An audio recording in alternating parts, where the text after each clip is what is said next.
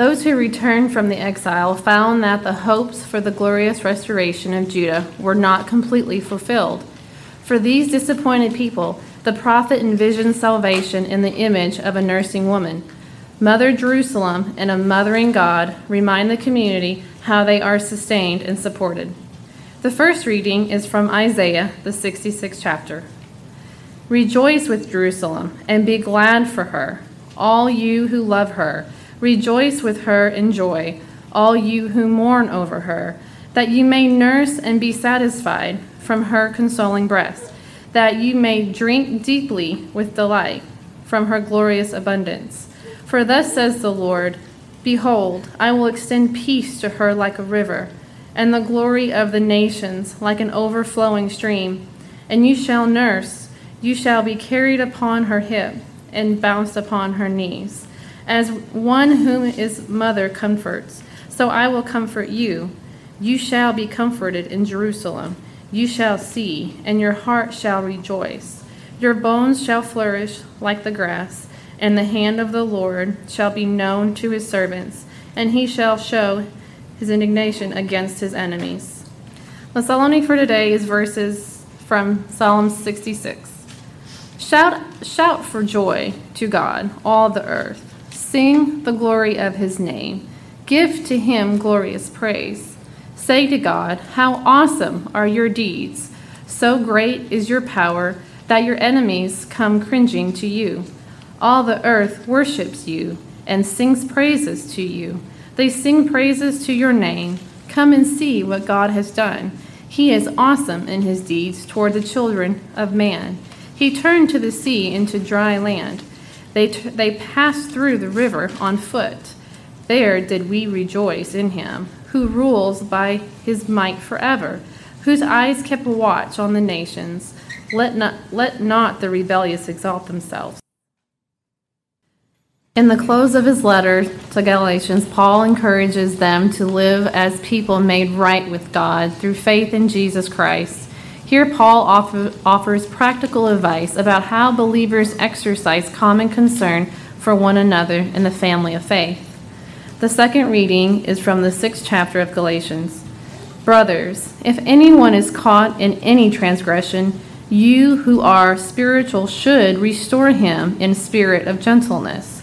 Keep watch on yourself, lest you too be tempted. Bear one, bear one another's burdens, and so fulfill the law of Christ. For if anyone thinks he is something when he is nothing, he deceives himself.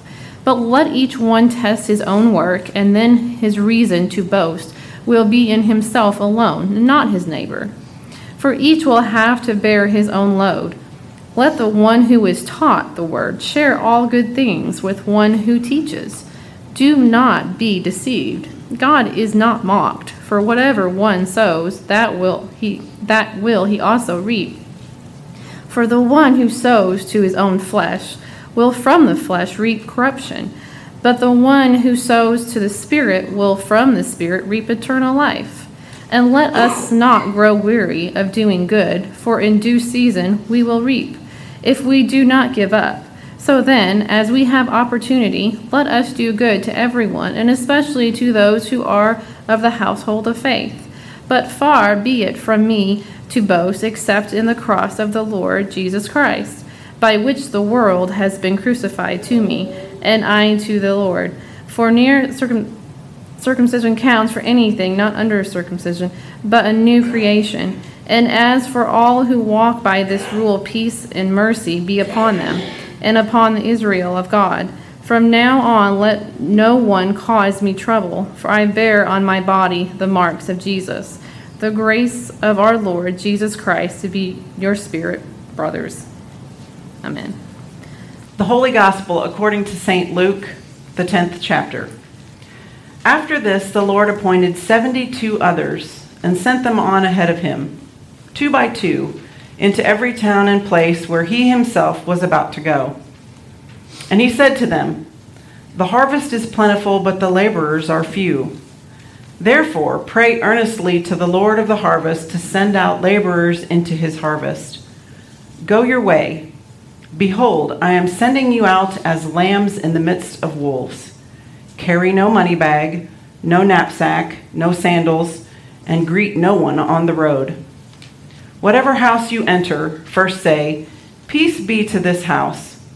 And if a son of peace is there, your peace will rest on him. But if not, it will return to you. And remain in the same house, eating and drinking what they provide, for the laborer deserves his wages. Do not go from house to house. Whenever you enter a town and they receive you, eat what is set before you. Heal the sick in it, and say to them, The kingdom of God has come near to you. But whenever you enter a town and they do not receive you, go into its streets and say, Even the dust of your town that clings to our feet we wipe off against you. Nevertheless, know this, that the kingdom of God has come near. I tell you, it will be more bearable on that day for Sodom than for that town. Woe to you, Chorazin! Woe to you, Bethsaida! For if the mighty works done in you had been done in Tyre and Sidon, they would have repented long ago, sitting in sackcloth and ashes. But it will be more bearable in the judgment for Tyre and Sidon than for you. And you, Capernaum, will you be exalted to heaven? You shall be brought down to Hades. The one who hears you hears me, and the one who rejects you rejects me, and the one who rejects me rejects him who sent me. The 72 returned with joy, saying, Lord, even the demons are subject to us in your name. And he said to them, I saw Satan fall like lightning from heaven. Behold, I have given you authority to tread on serpents and scorpions, and over all the power of the enemy, and nothing shall hurt you. Nevertheless, do not rejoice in this, that the spirits are subject to you but rejoice that your names are written in heaven. This is the gospel of the Lord.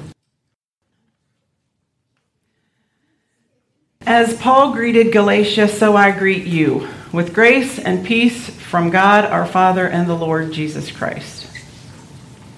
Greetings. Have you ever really considered how you greet someone? Craig and I had a dear friend, Dale Kemp, who passed away in April of 2017. He used to always greet everyone with a smile, and he would say, Greetings. Greetings. Have you ever considered how you greet someone? Often we say hello, hi, or maybe even hey, but we don't really think much about it. Most of the time, our greetings are good good morning, good afternoon, good evening. Sometimes our greetings are not so good. We might be tired or hungry or overwhelmed with our busy lives, and our greetings sound more like a mumble morning. There's no real eye contact, and we kind of just go right on by, just walk right on by. Have you ever taken a moment to think about how and what you share with other people? With strangers, it's usually small talk and something not so personal. If Craig and I are on an airplane, he'll talk to everybody else besides me. we might talk with others about the city we're going to. Maybe we've been there before. Maybe about the weather, how hot or cold it's been. With our family and friends, we often feel more comfortable sharing more personal information about issues at work or maybe about difficult relationships with other people.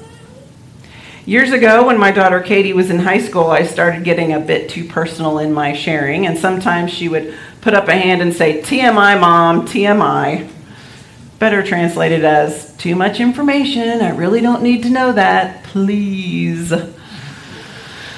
But now that she's older and is a mother herself, my sharing seems a bit more welcomed. Over the past several Sundays, we've heard a great deal about the Holy Spirit at work in our lives and how we've been given the freedom for living out the fruits of the Spirit. In today's reading, Paul talks about the life of the people who live by the Spirit. It's all about relationships and how we manage life together he encourages us to share with one another the love of Christ, to live a life of sacrificial love, of bearing one another's burdens, of loving our neighbor as ourselves. But as you all may well already know, this is not so easy. In our gospel lesson today, Luke describes how Jesus sent the disciples on ahead to share the peace of Christ and to further the kingdom of God. But he first tells them to greet no one on the road. Take no bag, no sandals, and greet no one. It was almost as if he didn't want them to get distracted. He sent them out in pairs, probably for safety and encouragement. What they were called to do was quite risky, and it's usually good to do something risky with a partner. That way, when one falters, the other can help. When one is lost, the other can find the way. And when one is discouraged, the other can hold the faith for both of them. That's what the company of believers does. We hold each other up, console each other, encourage each other, and even believe for each other. In our culture today, we are taught to look out for number one, take care of ourselves, because no one else will. Take control of our own lives. But most of us find being dependent very uncomfortable, maybe even making us to feel unprepared, unsafe, and vulnerable but we truly are vulnerable. Any illness, loss, death, disappointment, or tragedy reminds us painfully of just how vulnerable we are. We are all capable of doing wrong. There's no doubt about that. We have choices and freedoms. But to make the right choices and decisions, we need to be open to the Holy Spirit and to receive His guidance. It's a new creation a new way for all God's people to live together. If we attend to our own integrity, carry our own burdens, take responsibility of our own actions, and most of all, dedicate our lives to God first, then and only then are we able to help others. We get to help others. God has unconditional mercy and forgiveness, and He forgives us all of our sins. In Isaiah, we hear how the people of God are set apart with many blessings. Behold, I will extend peace to her like a river, and the glory of the nations like an overflowing stream. As one whom his mother comforts, so I will comfort you. Christ died and rescued us from that sin. We are delivered from evil, but the powers of evil still exist and remain active in this world today and will forever.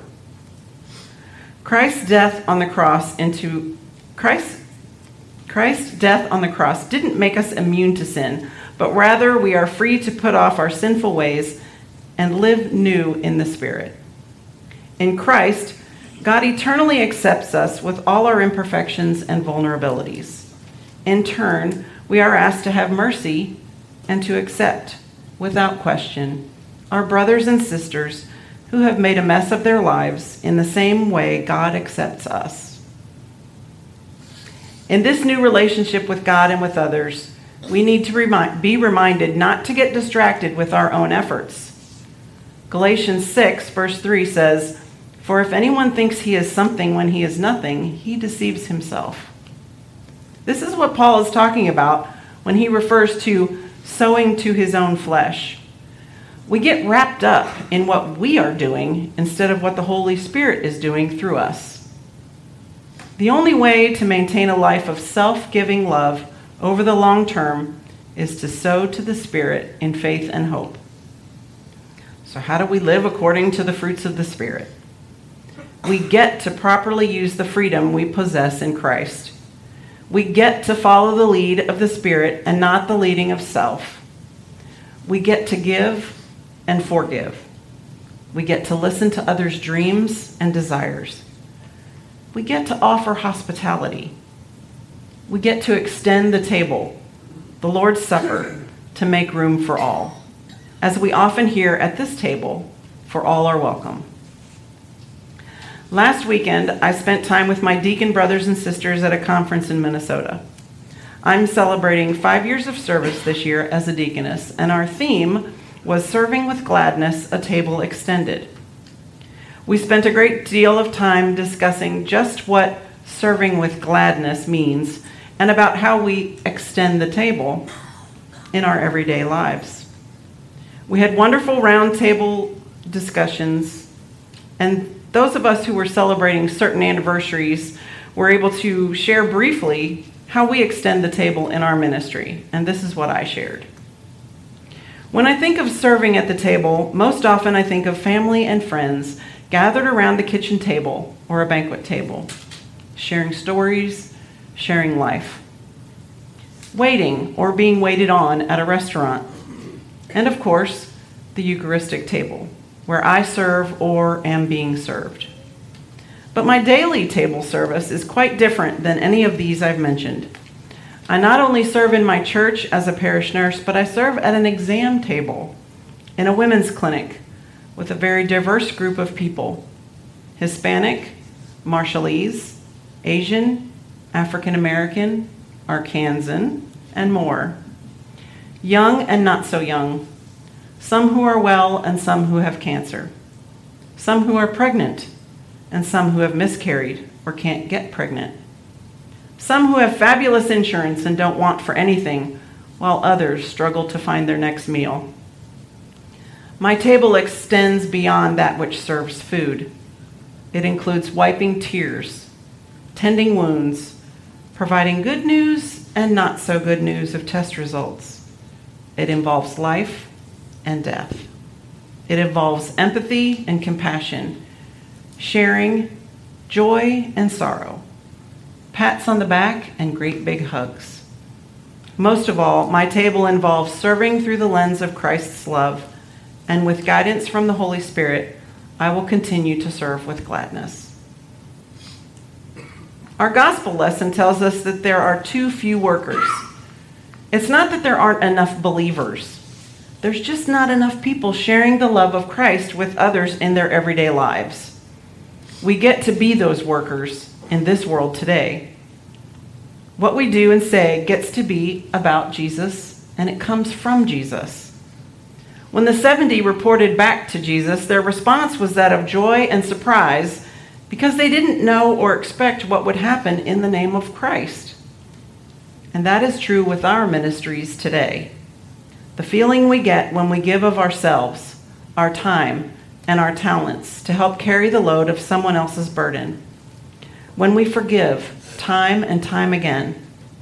When we reach out our hands without saying a word to comfort those in need. Or share a meal. Love, joy, peace, patience, kindness, generosity, faithfulness gentleness, and self control. Share with others and greet them with Psalm 66, verse 5. Come and see what God has done. Jesus said, Go on your way. The work of the church is not for a select few. Instead, all believers can contribute in their own way and in the context of their own spiritual journey in their everyday lives. As St. Teresa of Avila said, Christ has no body on earth but yours, no hands but yours, no feet but yours. Yours are the eyes through the compassion of Christ. Yours are the eyes through which the compassion of Christ looks out to the world. Yours are the feet with which he is to go about doing good. Yours are the hands with which he is to bless others now. Now go. Greet one another in peace and share God's love. And may the grace of our Lord Jesus Christ be with your spirit, brothers and sisters. Amen. Let us declare our faith using the words of the Apostles' Creed. I believe in God the Father Almighty, creator of heaven and earth. I believe in Jesus Christ, his only Son, our Lord. He was conceived by the power of the Holy Spirit and born of the Virgin Mary. He suffered under Pontius Pilate, was crucified, died, and was buried. He descended into hell. On the third day he rose again.